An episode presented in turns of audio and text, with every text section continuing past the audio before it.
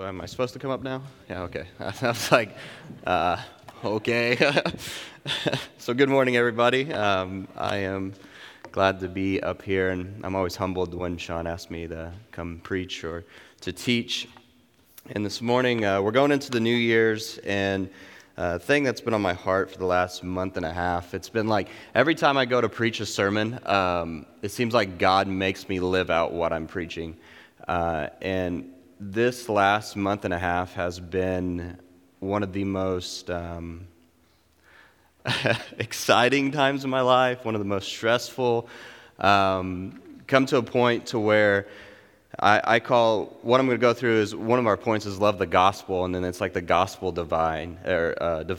So we're going to go through Matthew 16 is where we're going to start today. I'm going to pray. And then we'll jump into the scripture, and then I'll give you kind of the historical background of where we're at, and then kind of go into the message. Father, I thank you for your mercies, God, and I openly confess that my sin is great, but your grace is greater. And God, I pray today that you would use me, and God, that you would speak through me, and that I would put away anything that is of myself, and that I would honor you, and that you would get all the glory. I pray this all in Jesus' name. Amen. So Matthew 16, verse 24 through 28. Sean said last week, the hard sayings of Jesus. And we're going to hit a whole bunch of those hard sayings this morning and kind of just go through of what looks like to love the gospel and to love Christ. So verse 24, it says, Then Jesus told his disciples, If anyone would come after me, let him deny himself and take up his cross and follow me. For whoever would save his life will lose it, but whoever loses his life for my sake will find it. For what will it profit a man if he gains the whole world and forfeits his soul? Or what shall a man give in return for his soul? For the Son of Man is going to come with angels in glory of the Father, and then he will repay each person according to what he has done. Truly I say to you, there are some standing here who will not taste death until they see the Son of Man coming in the kingdom. And then in Luke 9, it kind of parallels that exact same verse, but the only difference that you really see is, so 9:23, Luke 9:23, and it says, And he said to all of them, If anyone would come after me, let him deny himself and take up his cross daily. And so in a society, so the cross represents a lot of stuff. Sometimes it's a rapper's bling that he wears around his neck, you know, so we have a lot of cross wearers that go out into the culture and they wear crosses, but we do not have a lot of cross bearers. So the church has kind of digressed a little bit in their culture of how we go. We think it's cool and hip to put on a cross, but we don't live out the gospel. And so the gospel goes a lot deeper than just believing in Jesus. It's a confession of Christ. And so as we start looking towards the gospel and loving the gospel, it's not just wearing a cross, it is bearing your cross. And so daily we get up and we bear our cross. And so as we bear our cross and as we grow in Christ, one way to bear your cross is to pray. One way to bear your cross is to read your Bible. One way to bear your cross is to witness to your neighbor. One way to bear your cross is to take on your neighbor's burdens and to help them out when you see them struggling. So there's many ways to bear your cross. And I'm going to just, like in Lawrence County in a whole, we visit a lot of churches with the boys' home, and we talk to a lot of people. There's 116 listed churches in Lawrence County. And we have a culture here that drugs have destroyed a lot of Lawrence County. And as a church, we've become comfortable. And, last week Sean hit on it a little bit, and he was talking about how everybody gives the gospel, and you get the gospel, and you get a car and all this stuff wealth, prosperity, all it doesn't exist. That's not what the gospel's about. The gospel's about bearing your cross, picking up your cross, about following Christ, about suffering with other people. So we go into this, and I'm not shaming people who wear crosses. I wear a cross. What I'm saying is that we need to bear the cross more than just wearing it as jewelry. And so we go through these verses, and Jesus is like, hey, if you're going to follow me, pick up your cross. And so let's go back 2,000 years ago when Jesus was doing this. So when he said, hey, bear your cross, he literally picked up a cross, and he carried it to Golgotha. It means the place of the skull. It was a place where it looked like there was a head and it looked like a skull. And so he carried it to Golgotha, and then he was nailed to the cross he carried. And so suffering is a part of the Christian's life. And we've got off on where we're comfortable in America and where we always are like, somebody else can deal with it. But I'm going to get back to the point of 116 listed churches in Lawrence County, and we fail to reach out to those who, and I'm not saying a Sherwood or, I've been to a lot of them. There's churches that are doing it, but as a whole, we forget about those who are suffering. We forget about those who are poor in spirit, and we sit here and we say, I'm good. My neighbor might not be, but I'm good. And so we forget about that, and that's what the church was called to do. You know why Jesus was called a drunkard and he hung out with sinners and prostitutes? And that's good company if you're a Christian, right? Because you're carrying the greatest news in the world, all right? The greatest news in the world is that Jesus Christ came and that he took the wrath of God. Okay, so the wrath of God is something really bad. We don't want to face that on Judgment Day. If we face the wrath of God on Judgment Day in ourselves, we're going to lose. But Jesus humbly came and he hung on a cross. And then he gives us a little tidbit of what's right here, because the disciples don't know that Jesus is going to a cross right now. They they think about it. Peter's like, don't do it. And he's like, get behind me, Satan. And that was prior to this.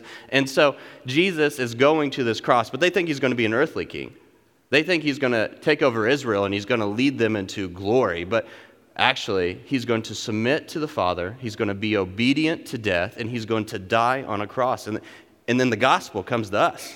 And so now we have a way to no longer be under God's wrath, but to be under his grace. So we have Christ here who comes, and that he bears the wrath, and then he calls us to carry a cross. So he calls us to suffer.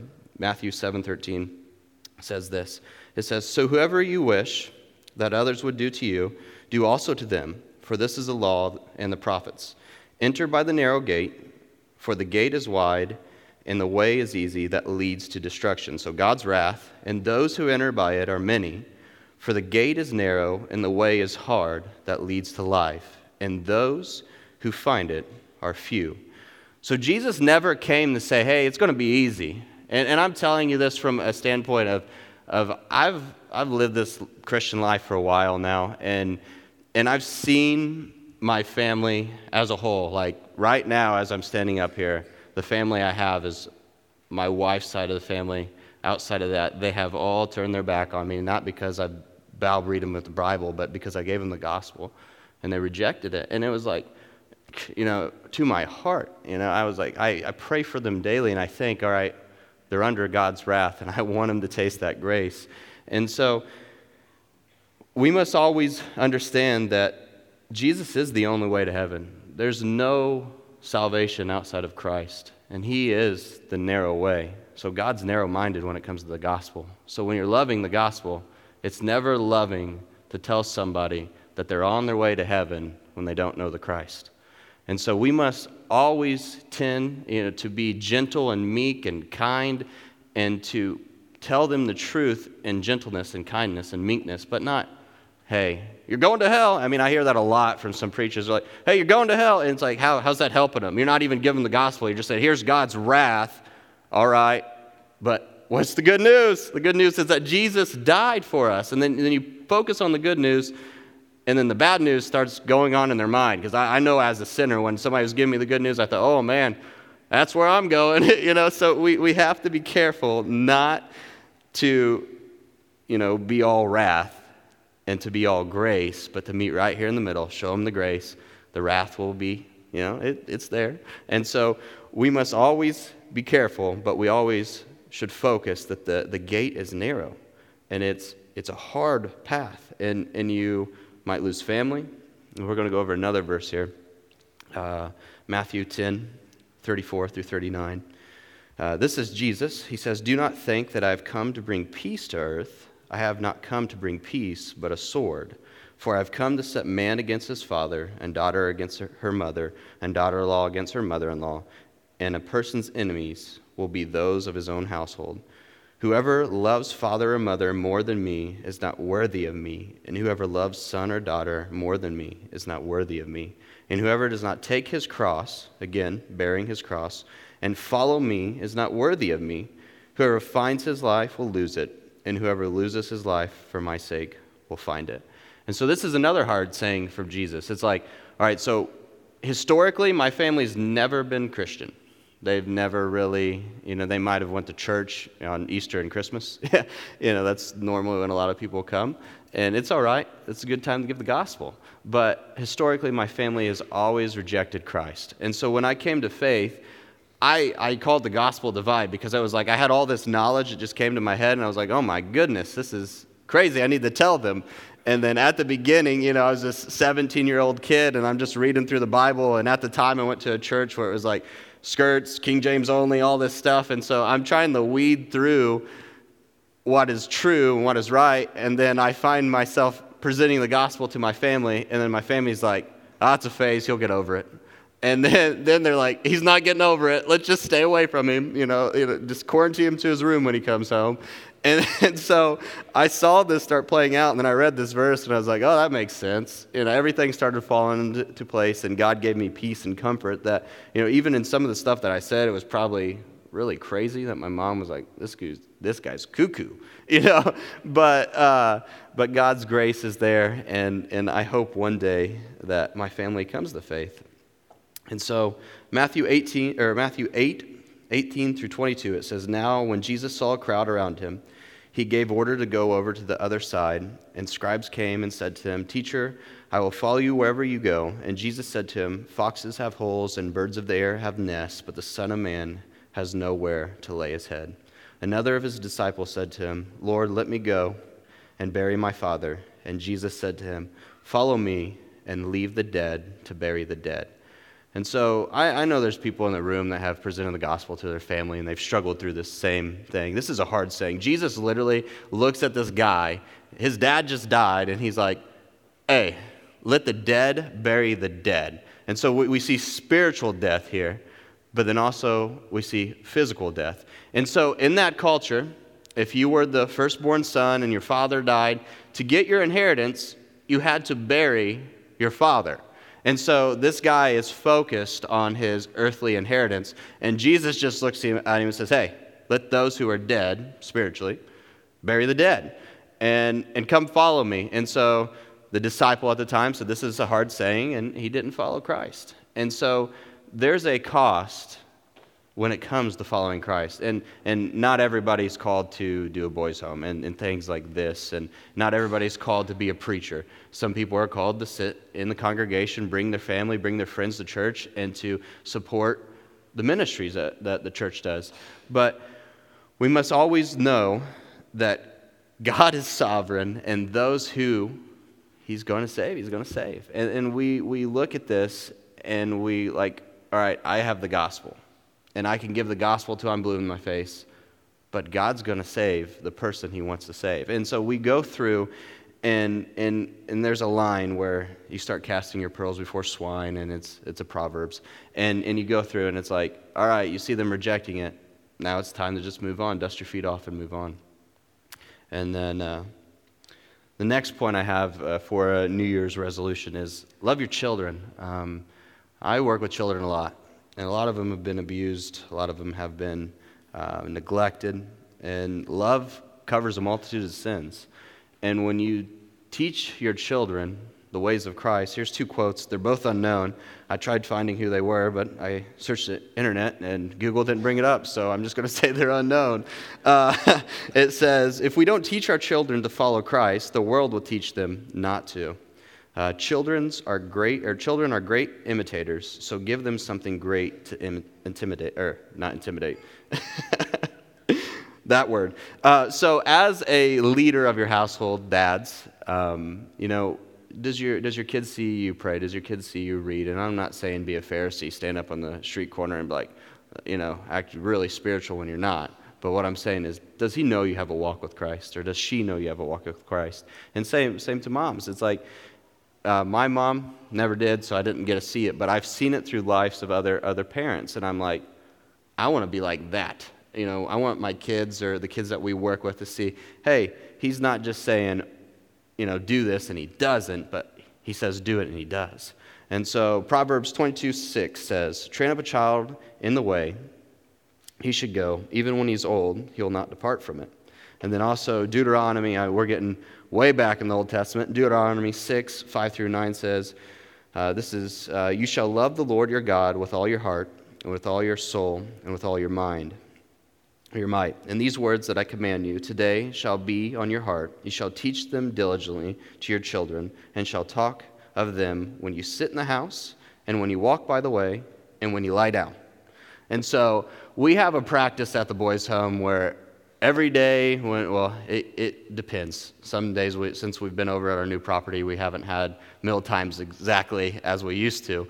But every time we sit down for a meal, we would read a Psalms, and the kids loved it.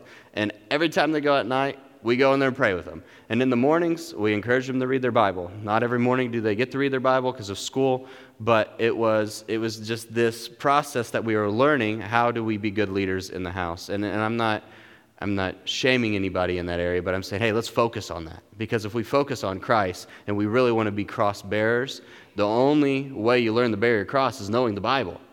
And so let's know it. Let's live it. Let's read it. Let's breathe it. Let's be in it. And so let's focus on Christ and teaching our children the way that God has told us, to love the Lord your God with all your heart, mind, and soul. And so the gospel is not just for people outside of our house. The first person we should try reaching is our family. And if we focus on our family, I guarantee you this, our communities will be better, they'll be healthier, and everybody will start seeing the love of Christ, because you know how everybody knows that you're a disciple of Jesus? Because you love one another. And so we must love one another, and sometimes loving one another is telling them a hard truth, and sometimes loving one another is looking past that sin and giving them grace. So again, there's a happy medium there. Then the last point is, it's a touchy one, because I hear this all the time as I visit a lot of families I go in, and they I love Jesus, but I hate the church. You can't love Jesus and hate the church. You can't, because Jesus died for the church. And, men I always kind of laugh at this one, is because we are called the bride of Christ, and so men look at this and that's weird. I don't want to be the bride of Christ, but we are. We are the bride of Christ, and one day Jesus is going to come back for his bride. He's not going to just come back for one individual. He's going to come back for the whole bride, in which we're all members fit together doing the work of Christ. And so we must love the church. In Hebrews 10, 24 through 25, it says, "And let us consider how to stir up one another to love and good works, not neglecting to meet together, as in the habit of some, but encouraging one another, and all the more as you see the day drawing near." And so this isn't just talking about Sunday morning worship or Sunday evening worship or anything like that, but encouraging one another in good works, to stir up and love and good works, and not neglecting to meet together. I mean, this could be small groups. This could be, Sundays. We need to draw near, because as you see the world progressing, it's not getting any better. I'm sorry to tell you that. It's getting worse. So watch out, Christ is coming soon, so we should draw together, and as we see the day drawing near, we should love one another more and encourage each other more, because I'm telling you, our ministry's lonely, and I have some friends that are around the states that I call, and I just vent to them, I just call them dude, you won't believe what happened today, and they will be encourage me to love more, to good works. And so as this New Year's comes around, let's learn to love the gospel more, love Jesus more, be able to share it with our friends, because I'm telling you this, if you share the gospel, you're going to offend some, but God's going to save some. And so we must share the gospel. And then also we must love our children, because I'm telling you, Satan has destroyed the home. He's absolutely just destroyed the home. And let's not live in hypocrisy as moms and dads. Let's live our faith out true, and let's show our kids that we really love Jesus. And then the third one is to love the church. Love the person sitting next to you. Encourage them. And if you see one of your brothers or sisters in Christ struggling, financially, physically, and you can meet that need, meet it. That's what the church is called to do. We're called to love one another. And so I'm going to pray, and then our... You coming up, so, and then there's an announcement. I'll give it to you. So, Father, thank you for your word, and thank you for being faithful to us. And God, I pray that you would continue to draw us nearer to you, and that you would sanctify us wholly, And God, that you would allow us to be able to proclaim the gospel, to love our families, and to love the church. And I pray this all in Jesus' name. Amen.